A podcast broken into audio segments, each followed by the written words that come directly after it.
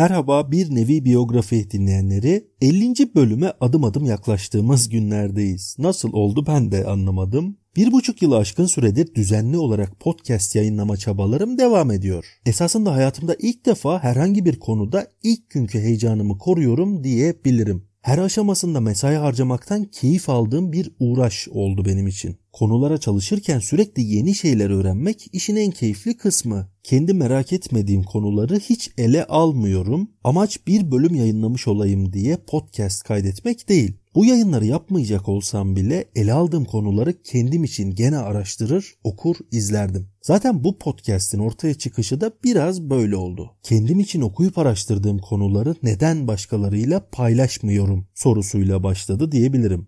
Evet bu bölümde çoğu zaman olduğu gibi tek bir konu değil iki ana konumuz olacak. Sonrasında zaman zaman bölüm sonlarına eklediğim tarihte bugün kısmına yer vereceğim gene. İlk konuda Çin kültür devriminden bahsedeceğim biraz. Kültür devrimi deyince e, insanın zihninde olumlu bir çağrışım meydana geliyor. İşte e, bir takım reformlar, inkılaplar vesaire. Ama Çin'de yapılan söz konusu kültür devrimi son derece canice duygularla yapılan bir kıyım aslında. İktidarını sağlamlaştırmak isteyen, bu yolda fikirlerini tüm halka dayatan bir liderin kültür devrimi adı altındaki diktatoryası diyebiliriz. 1966 yılında başlayıp 10 yıl süren bu karanlık dönemin müsebbiplerine, ideolojik nedenlerine, yöntemlere ve bilançosuna gelin birlikte bakalım. Kaos ve cinayetlerle anılan 10 yıllık süreç Çin tarihinde tutuklama ve infazların en çok yaşandığı dönemlerden biri. Evet 55 yıl evvel Çin Komünist Partisi yayınladığı bir talimatla 10 yıl sürecek olan kültür devrimini başlattı. Hedef kapitalizmin etkilerini ülkenin her alanından tamamen silmek. Devrimin merkezinde ise Çin Komünist Partisi lideri Mao Zedong var. 1950'lerdeki kıtlık sebebiyle otoritesi sarsılmaya başlayan Mao, düşmanları yok ederek otoritesini yeniden sağlamlaştırma gayesinde. Devrimin ön saflarında yer alanlar dörtlü çete olarak anılan grup ve Kızıl Muhafızlar. Devrimin rehberi ise Mao'nun yazdığı Küçük Kırmızı Kitap. Mao'nun kitaptaki sözleri devrimin temel esasları kabul edilerek kısa sürede milyonlarca adet çoğaltılıp halka dağıtılıyor. Gençlerden oluşan Kızıl Muhafızlar ülkenin dört bir yanında devrim propagandası yaptı. Kütüphaneler ve üniversiteler basılıp eski ve klasik eserler yakıldı. Bunların yerine devrimi yücelten yayınlar öne çıkarıldı. Halkın neyi okuyup neyi okumaması konusunda mesajlar verildi. Eski alışkanlıkları temsil eden her ne varsa tahrip ediliyordu. Birçok ibadet yeri ateşe verilmiş, mağazalar işgal edilmişti. Eski adetler, eski fikirler, eski kültür ve eski alışkanlıklar. Halkın bunlardan kurtulması elzemdi. Alman yazar Jürgen Dennert gördüklerini şöyle anlatıyor. Tercümanım beni Pekin'deki uyuyan Buda heykeline götürdü. Dünya tarafından değeri biçilemeyen tarihi heykel Kızıl Muhafızlar tarafından parçalanmıştı. Heykellerin üstünde ve duvarlarda Kızıl Muhafızlar tarafından asılmış pankartlarda şu satırlar okunuyordu. Eski dünyaya lanet olsun. Geçmişi hatırlatan her şeye lanet olsun. Feodalizmi ve burjuvazizmi hatırlatan her şeyi tahrip edin. Devam ediyor Dennert. Şehrin caddelerinde kamyonları doldurmuş bir şekilde dolaşan gençler devrim şarkıları söylüyorlardı. Şehirde her şey değişmişti. Sokakların isimleri, mağazaların tabelaları. Mesela Altın Sükunet Caddesi'ne Anti-Emperyalizm Caddesi adı verilmişti. Sonra 8-10 yaşlarındaki çocuklardan oluşan bir grup gördüm. Ellerinde kızıl bayraklar, avazları çıktığı kadar geçmişe lanet ediyorlardı. Evet, Kızıl Muhafızlar ülkenin dört bir yanında propaganda ve kıyımlar yaparken dörtlü çete ise devlette önemli yerlere getirilerek içeriden operasyon yapıyorlardı. Tabi e, söz konusu dörtlü çeteyi oluşturanlar Mao'nun eşi Jiang Qin ve yakın arkadaşları olduğu için herhangi bir müdahale pek söz konusu değil. Öğretmenler ve aydınlar Kızıl Muhafızlar tarafından işkenceyle öldürülürken öte yandan dörtlü çete de parti içindeki muhalifleri ihraç ediyordu. Binlerce devlet memuru vatan haini, devrim karşıtı ve kapitalizm işbirlikçisi olmakla suçlandı. Mao'nun eşi ve yakın dostlarından oluşan dörtlü çete tüm kontrolü ele geçirmişti artık. Kendi sol görüşleri bir devlet ideolojisi haline almış, basın yayın organları sıkı denetimlere tabi olmuştu. 10 yıllık bu siyasi ve sosyal kaos döneminin sonucunda ortaya çıkan tablo oldukça vahimdi. 1,5 milyon civarı insan doğrudan hayatını kaybetmişti e, kültür devrimi 1971'den sonra eski şiddetiyle devam etmese de resmi olarak Mao'nun 1976'da ölmesiyle son buldu. Dörtlü çetenin akıbeti ise yönetimin değişmesiyle birlikte 20 yıl hapis cezasına çarptırılmak oldu.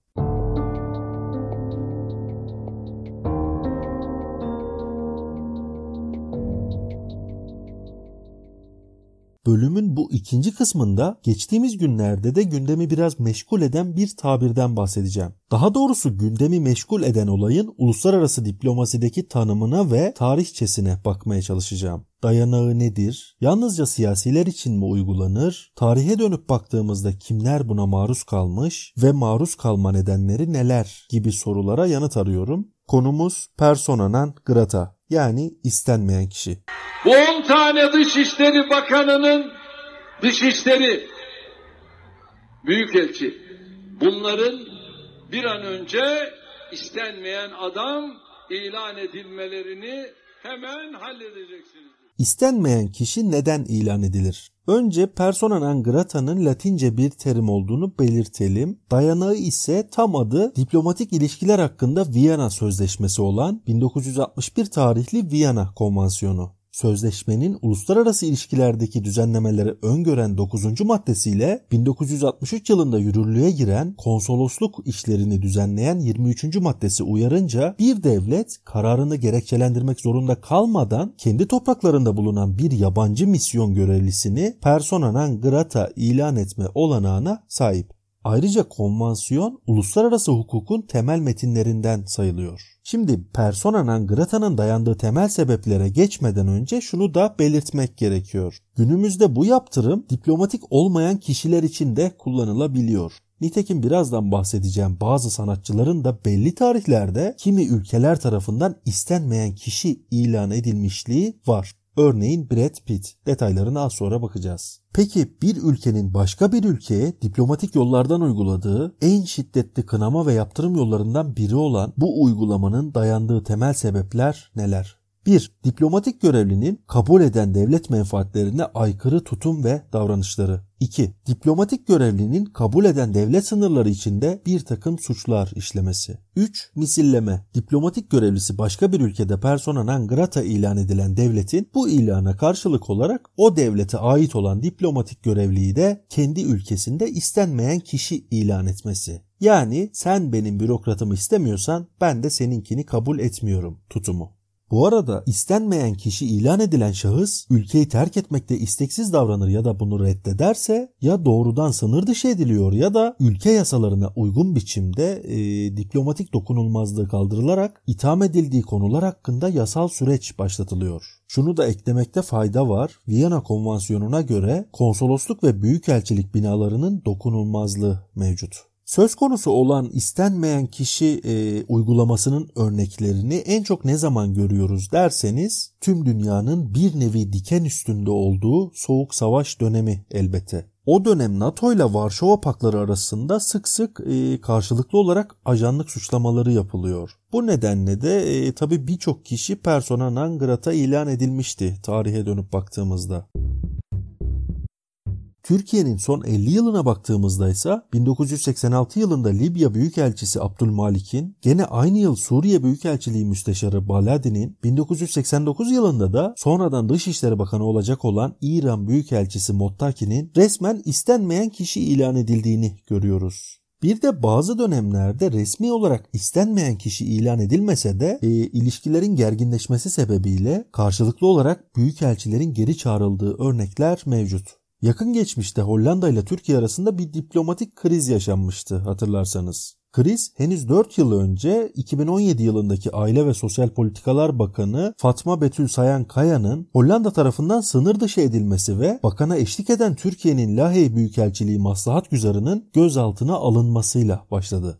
Sonrasında ne oldu? Ee, buna karşı Türkiye, Hollanda'nın Ankara ve İstanbul konsoloslukları, Hollanda Büyükelçiliği Maslahat Güzarı'nın eviyle başkonsolosun konutuna giriş ve çıkışları güvenlik gerekçesiyle kapatmıştı. Ayrıca izinli olarak Türkiye dışında bulunan Hollanda Büyükelçisi'nin bir müddet görevine dönmemesini istedi. Konunun bağlamından kopmamak için yaşanan krizlerin nedenleri üzerinde durmuyorum. İlgili olanlar için zaten internette çokça kaynak mevcut. Dünyadaki örneklere baktığımızda enteresan figürler de karşımıza çıkıyor. Nobel ödüllü yazar, Hollywood aktörü gibi vesaire. Peki bakalım hangi ülkeler kimleri istenmeyen kişi ilan etmiş? Birleşmiş Milletler eski genel sekreteri ve Avusturya Cumhurbaşkanı Kurt Waldheim ve eşi Nazi savaş suçlarını bildiği ve bu suçlar hakkında hiçbir şey yapmadığı suçlamasıyla ABD ve diğer ülkelerde istenmeyen kişi ilan edilmişti. Brad Pitt 14.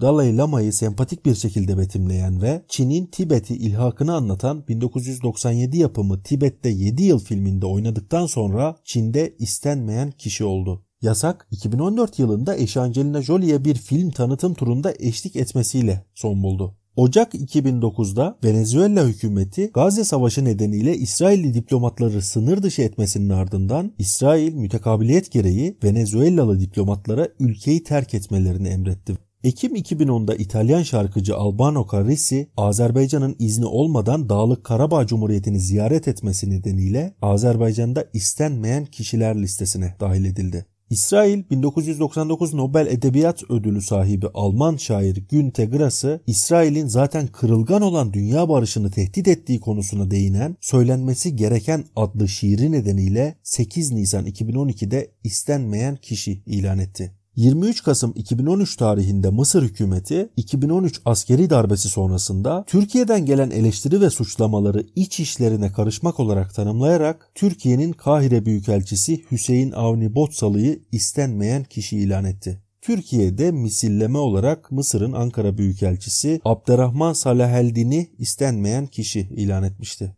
27 Kasım 2019'da Türkiye, Birleşmiş Milletler'in Libya'da meşru kabul ettiği Trablus hükümetiyle askeri ve deniz yetki alanları anlaşması imzaladı. Bunun üzerine Yunanistan, Akdeniz'deki çıkarlarına ters olduğu gerekçesiyle anlaşmaya karşı çıktı ve Libya'nın Atina Büyükelçisi Muhammed El Menfi'den Türkiye-Libya mutabakatının içeriğini sunması için kendisine ultimatom verdi. El Menfi verilen ultimatoma uymaması nedeniyle Yunanistan hükümeti tarafından istenmeyen kişi ilan edildi. 19 Ağustos 2000'de Belarus'taki hükümet karşıtı protestoların ardından devlet başkanı Alexander Lukashenko'nun seçimlere hile karıştırdığı, barışçıl protestoculara karşı şiddete başvurduğu ve daha sonra gözaltında olanlara işkence yaptığı gerekçeleriyle Litvanya, Estonya ve Letonya'da istenmeyen kişi ilan edildi. Ekim 2021'de Türkiye Ermenisi yazar ve dil bilimci Sevan Nişanyan, Belgrad üzerinden Yunanistan'da yaşamakta olduğu Samos adasına dönmek üzereyken Yunanistan tarafından istenmeyen kişi ilan edildi. Persona non grata gerekçesini Yunanistan makamlarının devlet sırrı olduğu gerekçesiyle açıklamadığını söyleyen ve Türkiye tarafından en çok aranan kaçaklar listesinde yer alan Nişanyan, kararın Türkiye'nin baskısıyla alınmış olabileceğini ileri sürdü. Tarihte bugün. 12 Kasım 1877 Gazi Osman Paşa Plevne'de teslim olmayacağını bildirdi. 12 Kasım 1900 Uluslararası Paris sergisini 50 milyon kişi gezdi. 12 Kasım 1905 Norveç'te yapılan halk oylamasında monarşi yandaşları galip çıktı. 12 Kasım 1918 Avusturya'da Cumhuriyet ilan edildi. 12 Kasım 1927 Sovyetler Birliği'nde Troçki Komünist Parti'den çıkarıldı. Stalin başa geçti. 12 Kasım 1929 yeni harflerle basılan ilk Türk posta pulları kullanıma girdi. 12 Kasım 1933 Almanya'da yapılan seçimlerde Nazilerin partisi oyların %92'sini aldı. 12 Kasım 1934 Türkiye'de ilk kez bir kadın belediye başkan yardımcısı oldu. Bursa Belediye Meclisi Zehra Hanım'ı başkan yardımcılığına seçti. 12 Kasım 1969 Moskova'ya giden Cevdet Sunay Sovyetler Birliği'ni ziyaret eden ilk cumhurbaşkanı oldu. 12 Kasım 1981 Kolombiya uzay mekiği fırlatıldı. Böylece dünyadan iki kez fırlatılan ilk uzay aracı olma ünvanını kazandı. 12 Kasım 1995 Said Halim Paşa yalısı tamamen yandı. 12 Kasım 1996 Suudi Arabistan Hava Yolları'na ait bir Boeing 747 tipi yolcu uçağıyla Kazak Ilyushin Il-76 tipi kargo uçağı Yeni Delhi yakınlarında havada çarpıştı. 349 kişi öldü.